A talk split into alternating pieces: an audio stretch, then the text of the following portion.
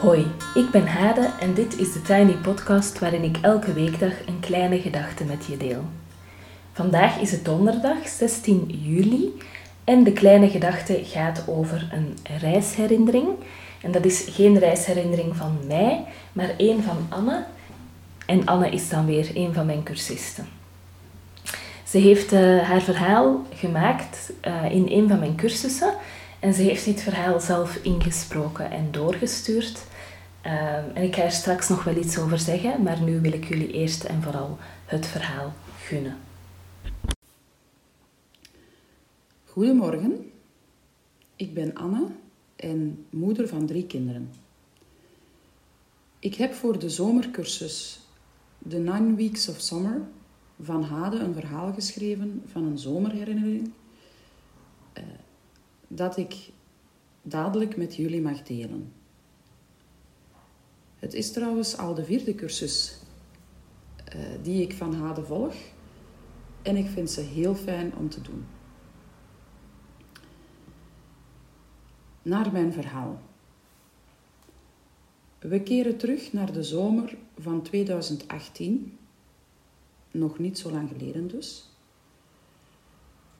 Uh, naar de zomer die ik met de jongens, die toen 12, 10 en 7 waren, voor het eerst alleen uh, in het zuiden van Frankrijk ging kamperen. En ik heb het verhaal uh, De reis naar Le Pal genoemd. Want het gaat vooral over het naar daar rijden. Juli 2018. De eerste zomer na onze scheiding en ik ging met de drie jongens kamperen in Le Pal. Le Pal is een kleine camping van mensen bij mij uit de streek en bevindt zich in het zuiden van Frankrijk op een boogscheut van uh, het middeleeuwse stadje Mirepoix en vlakbij Limoux. Het ligt in het binnenland op uh, ongeveer een uur rijden van Carcassonne. 1150 kilometer van huis. De beslissing was in januari gevallen. Ik wilde echt weg met de jongens op een vrij budgetvriendelijke manier. En ook naar een plek waar ik als volwassene niet helemaal alleen zou zijn. En naar een kindvriendelijke omgeving. Voilà, de keuze was niet moeilijk. Le Pal. We waren er immers al eens geweest. Uh, en is super mooi gelegen uh, bovenop een heuvel. De sfeer is er zo dat je uh, er helemaal op jezelf kan zijn als je dat wil. Maar er wordt ook vaak samen geaperitiefd. En je kan uh, een paar keer per week samen eten. Dus ik zou zeker als volwassene geen twee weken alleen zijn. Ik kende de eigenaars en er zouden ook verschillende mensen die ik uh, ken samen met mij zijn. Daar, met hun gezin. De beslissing om te gaan was in januari gevallen. En toen besefte ik al wel dat ik alles alleen ging moeten doen. De jongens zouden mij wel een beetje helpen, maar de verantwoordelijkheid was voor mij. Alleen rijden, alleen inpakken daarvoor, de tent alleen opstellen. En alleen is dat wel een grotere klus dan met twee bijvoorbeeld. Maar jullie was toen nog ver weg en ik ging dat wel kunnen, zei ik altijd tegen mezelf. Want ik had geen keus. Het was dat of niet gaan. En dat wilde ik niet. En ik dacht soms aan Pipi Langkous met haar uitspraak ik heb het nog nooit gedaan, dus ik kan het. Bon, dan was daar toch het moment gekomen om ons klaar te maken voor de reis, om in te pakken en de auto in te laden. Alleen bleek dat wel een veel groter werk dan ik had gedacht.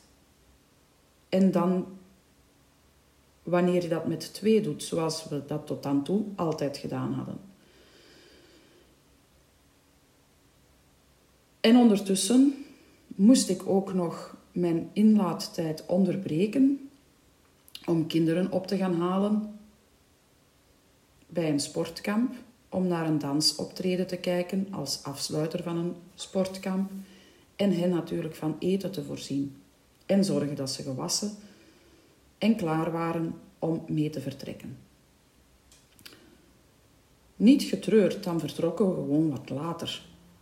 Want het uur dat ik in mijn hoofd had hangen, bleek midden in de Belgische avondspits te zijn, file dus, en ook nog eens samenviel met uh, de start van het bouwverlof uh, in Vlaanderen, waardoor de avondspits nog groter zou zijn. Dus niet erg dat we later zouden vertrekken. Dat we daarmee ook veel later op ons overnachtingsplekje zouden aankomen, dat was ik even vergeten. Maar zwart, eindelijk gepakt en gezakt stonden we vertrekkers klaar.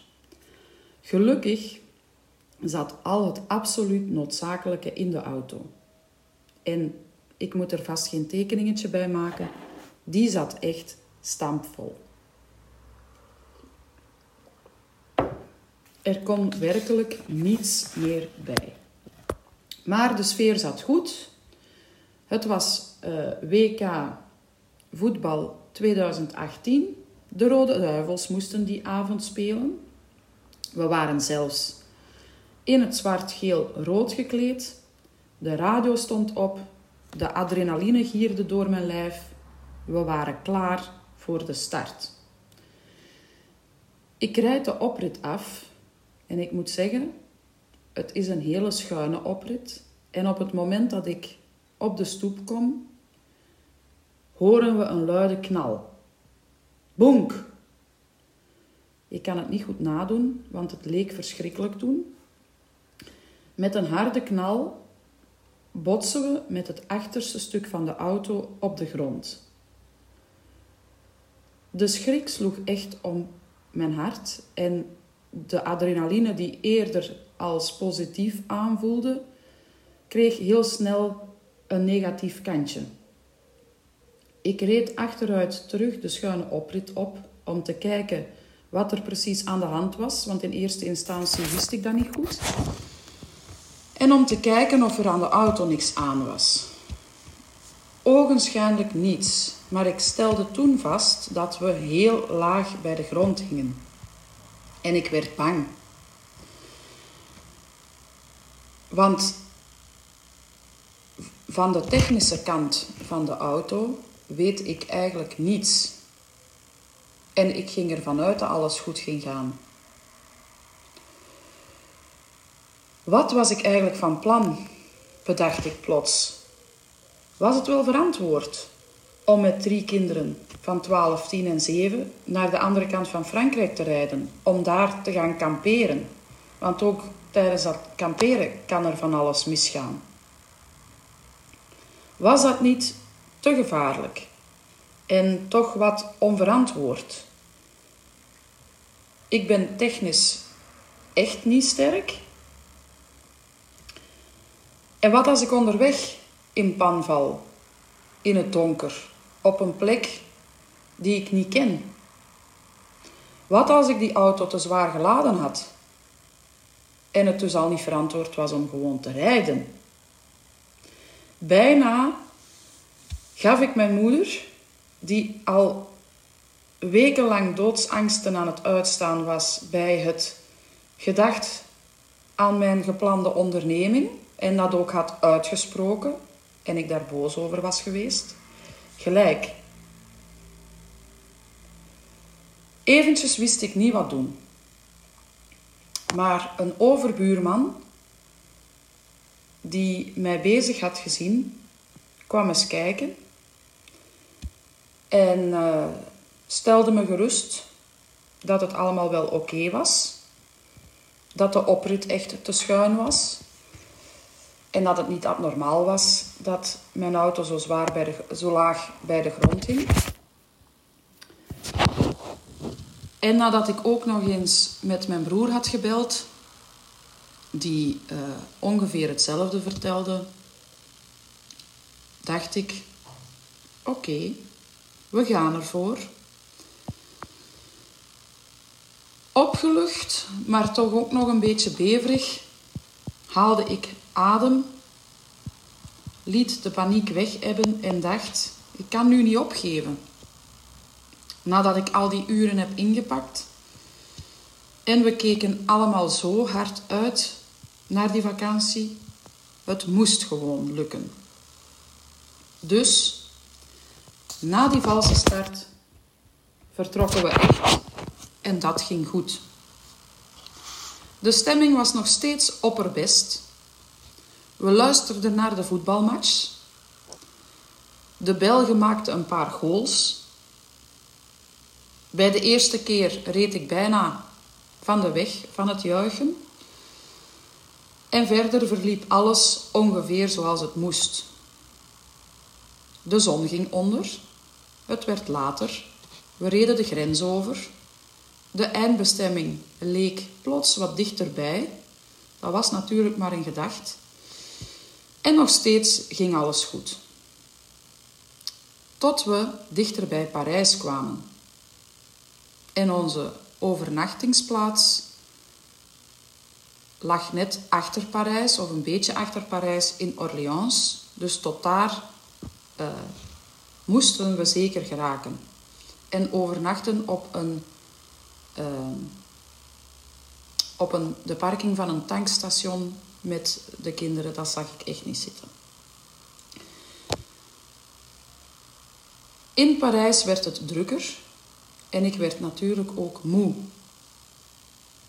Maar ja, dat was zo. En stoppen was moeilijk, want het was druk. Uh, en we wilden vooruit. En er kwam file. Echt serieuze file. Gelukkig had ik mijn gsm bij. Ja, ik kon niet zonder. En Wees leidde me van de snelweg en liet ons parallel uh, met die snelweg met de file rijden tegen 40, 50 per uur. Wat dat ons heel veel tijd kostte, maar we konden wel rijden. En ik denk voor de stemming van de kinderen dat dat wel belangrijk was. En voor mezelf trouwens ook. We reden wel door bedenkelijke Parijse buitenwijkjes. En ik moet zeggen, ik heb mijn verstand op nul gezet. De wat als ik hier zou stilvallen, of wat als uh, mijn gsm het plots zou laten afweten, wilde ik echt niet horen, want daar kon ik niks mee. Plotseling was ik helemaal gefocust en klaar wakker. Mijn co-piloot, de oudste, zat naast mij, lette mee op en de andere twee waren gelukkig in slaap gevallen op de achterbank. Wat duurde dat lang zeg, vooraleer dat we Parijs door waren. Maar ook dat liep goed af. En met toch een uur of twee vertraging reden we rond twee uur s'nachts doodsmoe, ik in elk, geval, in elk geval, de parking van het hotel in Orléans op.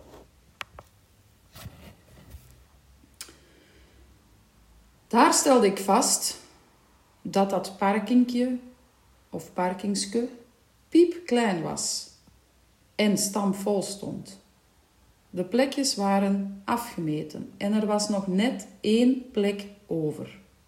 Een smal plekje waar aan de ene kant een busje stond, waardoor het heel moeilijk was om daarnaast te manoeuvreren. En ook voor me, of de, het middenplein zal ik maar zeggen, was redelijk klein. Daar stond ik dan. Ik moest er achteruit inrijden, maar ook langs de achterruit kon ik niet heel goed zien vanwege de vele bagage die er lag. Ik was al een paar keer uitgestapt om te kijken hoe en wat. met de deur open stukjes achteruit gereden, maar ik was er toch niet zeker van en bijna verloor ik de moed. Ik moest er echt in geraken. En nu klinkt dat heel banaal, maar op dat moment was dat echt wel een groot issue. Ik was moe, ik wilde dat de kinderen konden slapen. We hadden de dag erop nog voor een 600 kilometer weg voor de boeg, of 700.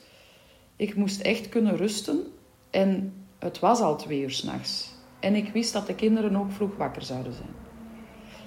Gelukkig vond een man het nodig om op dat uur een sigaret te komen roken buiten. Die had al snel door in welke situatie ik mij bevond en die bood mij aan om me in het plekje te loodsen. Echt de reddende engel. Ken je dat? Dat op momenten waarop dat het uitzichtloos rijkt, lijkt, er plots hulp uit de hemel komt gevallen. Zo zie ik dat. Dus, dankzij hem, lukt het me net om de auto netjes in het plekje te rijden. Eindelijk. Rust. Ook die overnachting was een avontuur, want het was voor de jongens eigenlijk de eerste keer dat uh, ze in een hotel gingen slapen. En het was voor mij ook een beetje spannend, want we hadden twee kamers. We konden niet met ons vieren op een kamer. Dus de twee oudsten sliepen in een kamer naast de mijne. Maar dat was nu nog wel tegenover het inpakken, het vertrek eh, en de rit door Parijs en het parkeren. Een peulenschil. Dat is heel goed gegaan. En de dag erop was er ontbijt. Feest voor de jongens. Ze spreken er nu nog soms over. Wanneer gaan we nog eens ergens slapen waar er ontbijt is? Grappig. De zon scheen en we konden er weer tegenaan, ondanks de korte nacht. Het was toch genoeg geweest, de rust. De rest van de trip verliep zonder problemen. Duurde natuurlijk een beetje te lang of net te lang, maar het is altijd zo. Het was niet te druk. We hadden geen file meer. Alles ging goed en in de late namiddag reden we de heuvel van Le Pal op. Het was gelukt, gewoon gelukt. Ik kon dat. De rest van de vakantie ging ik ook wel aankunnen dan. De tent opzetten. Vele onweers trotseren en daar ben ik echt heel bang voor in een tent. Een lekkende tent repareren. Activiteiten met de jongens alleen. Alles terug inpakken en de terugreis naar huis in één keer. Op het moment van aankomen daar voelde ik dat ik dat allemaal wel ging kunnen. En dat was ook waar. Het is een zalige vakantie geweest, met superveel fijne momenten. En soms ook mindere, want van alleen moederen word je soms ook moe en ook een beetje moedeloos. Maar het gevoel dat ik had bij het aankomen daar en de samenhorigheid en nu word ik er een beetje emotioneel van. De samenhorigheid tussen mij en de jongens. Dat gevoel van onoverwinnelijkheid, dat zal me altijd bijblijven. Ik ga de zomer van 2018 nooit vergeten. Voilà, dat was mijn zomerherinnering mijn verhaal. Dank je wel dat ik het mag delen en dat jullie ernaar willen luisteren. Dag. Dankjewel Anne. Ik vind het ontzettend fijn dat je deze herinnering wilde delen. En ik heb zoveel bewondering voor het feit dat je deze reis hebt gemaakt, alleen met drie kinderen. Ik vind het echt ontzettend stoer. Het voelt als een heel spannende road movie. Ehm, en ik kan mij op heel veel punten in het verhaal totaal met jou identificeren. Uh, omdat je ook ja, ons deelt wat er in je hoofd omgaat en hoe de situatie is. En bijvoorbeeld dat gevoel van doodmoe zijn en dan toch nog moeten inparkeren. Uh, daar kan ik mij zo erg mee identificeren. Alleen denk ik niet, Anna, dat ik zo stoer zou zijn om alleen met uh, een bende kinderen naar het zuiden van Frankrijk uh, te rijden en daar ehm, te gaan kamperen. Dus in die zin ben je toch een soort van held voor mij. Tot zover de Tiny Podcast voor vandaag. Je kan me volgen op Instagram, TheTinyPodcast. En je helpt me door deze podcast wat sterretjes te geven op iTunes, een review achter te laten en of hen door te sturen aan iemand anders die er misschien ook graag naar luistert. Tot morgen!